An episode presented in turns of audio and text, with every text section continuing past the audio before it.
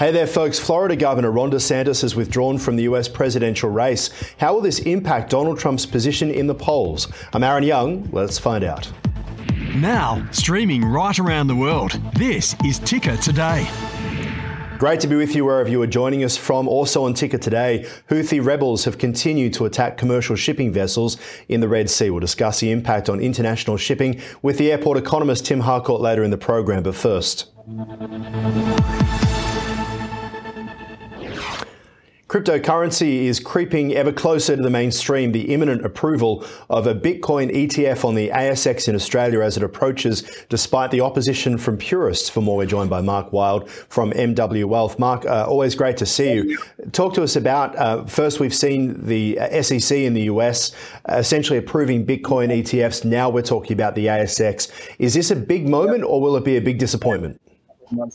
Uh, well, I don't think so. Are you go? Are you going to invest in it? I mean, I'm sure uh, there's uh, many of your friends or colleagues or um, whoever want to invest in this uh, in in this ETF because what it's doing is just creating so much excitement that wasn't there previously for Bitcoin. So what we've seen is the is the price of Bitcoin go from US sixteen thousand to around US forty eight thousand, which is quite a significant jump. And I think it's largely to do with um, the announcement of the uh, the ETF in the US, but secondly, and uh, not to the same scale as the US, that coming on board in Australia in the next couple of months we, I feel like we've been here before, right? We've been excited about Bitcoin. Uh, to, to hear the CEO of JP Morgan speaking at the World Economic Forum at Davos last week, saying it's all about nothing. Uh, what what do you feel when you when you hear that? You know, we hear about banks and the idea of decentralizing the banks, but to see that Bitcoin got up to what sixty thousand and then dropped back down again quite substantially makes me feel like, and I think a lot of investors feel like it's just a scam.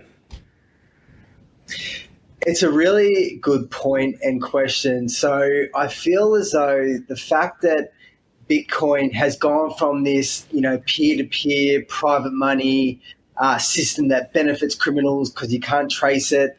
So the real purists out there, the fanboys of Bitcoin out there, would would would hate this because all of a sudden it's gone from that disruptive peer-to-peer money lending system to a to a to a regulated and custodize um, uh, financial security that's um, controlled by financial giants like BlackRock. So what that's doing, Aaron, it's it's removing all the haze, it's removing all the am- ambiguity, and it's just um, the price. It, it is what it is. So if you invest into a, a blue chip stock, I mean whatever someone values that stock at is what you're going to pay for it. So Bitcoin is going to be no different. No, I get that, but I mean, you don't expect a stock to drop by 50% as quickly as we see with Bitcoin, right? Uh, and that, yeah. that has been the kind of the, the ongoing problem is about how volatile. I mean, Bitcoin and, and crypto takes volatility to a whole new level, right? There's a lot of opportunity, but if it goes south, we're seeing a lot of people losing. Um, when we talk no, about exactly right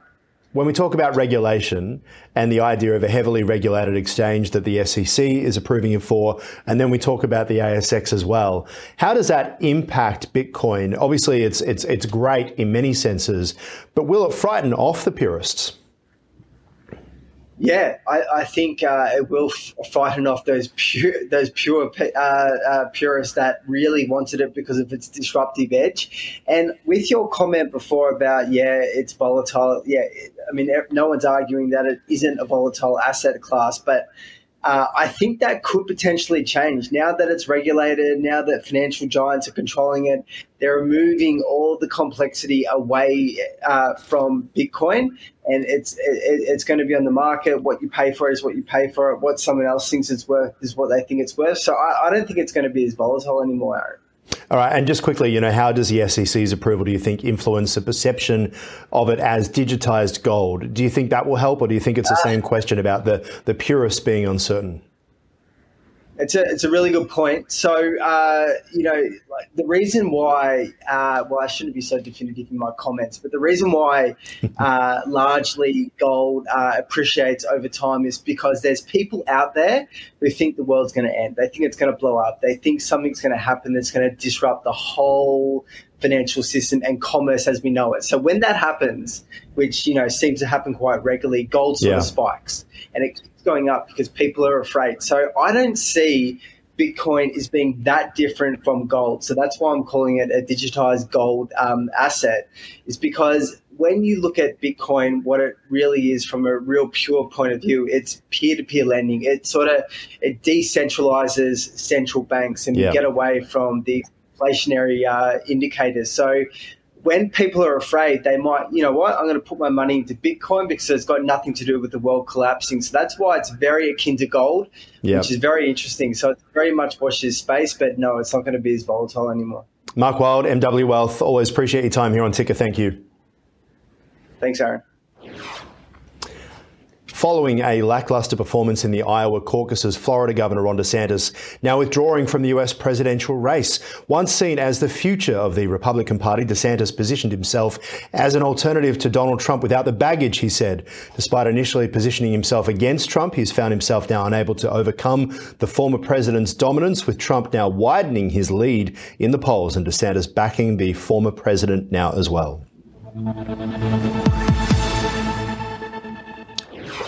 Houthi rebels have continued to attack commercial shipping vessels in the Red Sea, one of the world's most important shipping channels, with fears that it will escalate the Israel Hamas war. But what does it mean for international trade as well as global security? In a moment, we'll hear from the airport economist Tim Harcourt himself. But first, how significant is the threat to inflation from the Red Sea drama? As the danger in the Red Sea builds, prices might go up as the trade route faces constant attack. Just as developed countries were getting inflation under control, economists are now fearing that prices are going to go back up again. The connection between the Red Sea and inflation lies in the disruptions caused by violence and attacks in the region. The Red Sea is a crucial route for about one tenth of global seaborne trade. Ongoing conflict has led to shipping companies diverting routes, impacting travel, time, and costs. The disruptions in the Red Sea really matter because they can have a ripple effect on the global economy. The Red Sea is a vital trade route, and any disturbances, like the ongoing violence and attacks, can disrupt the smooth flow of goods. This, in turn, can lead to increased costs for shipping and energy, impacting businesses and potentially causing a rise in prices for various products and services. Joining us now is Professor Tim Harcourt, Chief Economist at UTS, and also the host of The Great Transformation and so many other programs here at Ticker. Great to see you, my friend. Um, talk to us about the rebels. Who are they? Why are they attacking non military ships? And are these different from the pirates in the region that we've been hearing about over the past decade? Yeah, we've heard a lot about Somalian pirates, but the, the these rebels are, it's no secret, they're financed by Iran in the sort of intra Gulf conflict between the, the Saudis and, the, and Iran.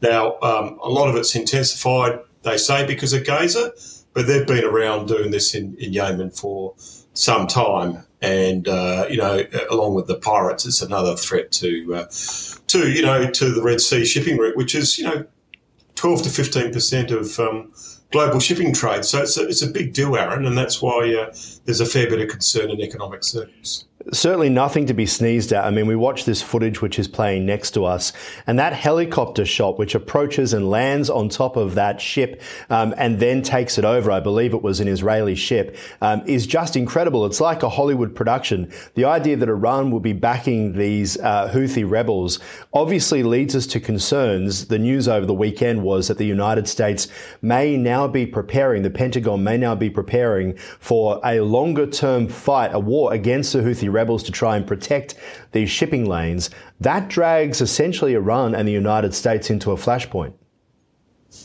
Well, that's a concern, isn't it? I mean, at one stage, uh, late last year, uh, you know, US the US Navy was accompanying commercial ships through, you know, through through the through the Red Sea in case there's an attack. Now there are clear attacks, and you know, the US and the UK have uh, committed uh, you know, to, to, to, shooting shooting these attacks down. And yeah, it's interesting, Aaron, in many ways. Um, uh, these, uh, you know, this threat to world shipping is actually hurting the people of the Middle East and North Africa most of all. People are starving in Yemen, and uh, at the beginning of the Russia-Ukraine conflict, when we spoke about it on your uh, on on um, you know, we were actually selling wheat to Yemen because people were starving there. So the irony of this dispute is it's going to hurt the, the poorer people of Yemen most of all. Now, it could take up to 14 hours longer when it comes to alternative routes. Will this disrupt world shipping? I mean, 14 hours doesn't sound like a huge amount, right? It's about half a day. You think about how often um, we can have delays. I mean, I've been on planes delayed for 14 hours. Will it have a significant impact, though, when it comes to the very finely produced and planned area of world shipping? We remember the Evergrande that got stuck in the canal there, the Suez Canal. Um, this obviously is different, but just as dangerous, you'd imagine. Yeah, well, I mean, eight of uh, you know the tens major shipping lines go through the Red Sea. Now, if they chose to go around the you know Cape of Good Good Hope around South Africa, that's fourteen to seventeen days onto your onto your time. And of course, there's a drought around the Panama Canal at the moment, so that makes that as an alternative, you know, reasonably difficult. So you're looking at either incredible delays in shipping, as we saw during COVID and, and, and, so on, or you're seeing a huge increase in risk premium because, of course, you know the insurance insurance companies will jack up the risk premium.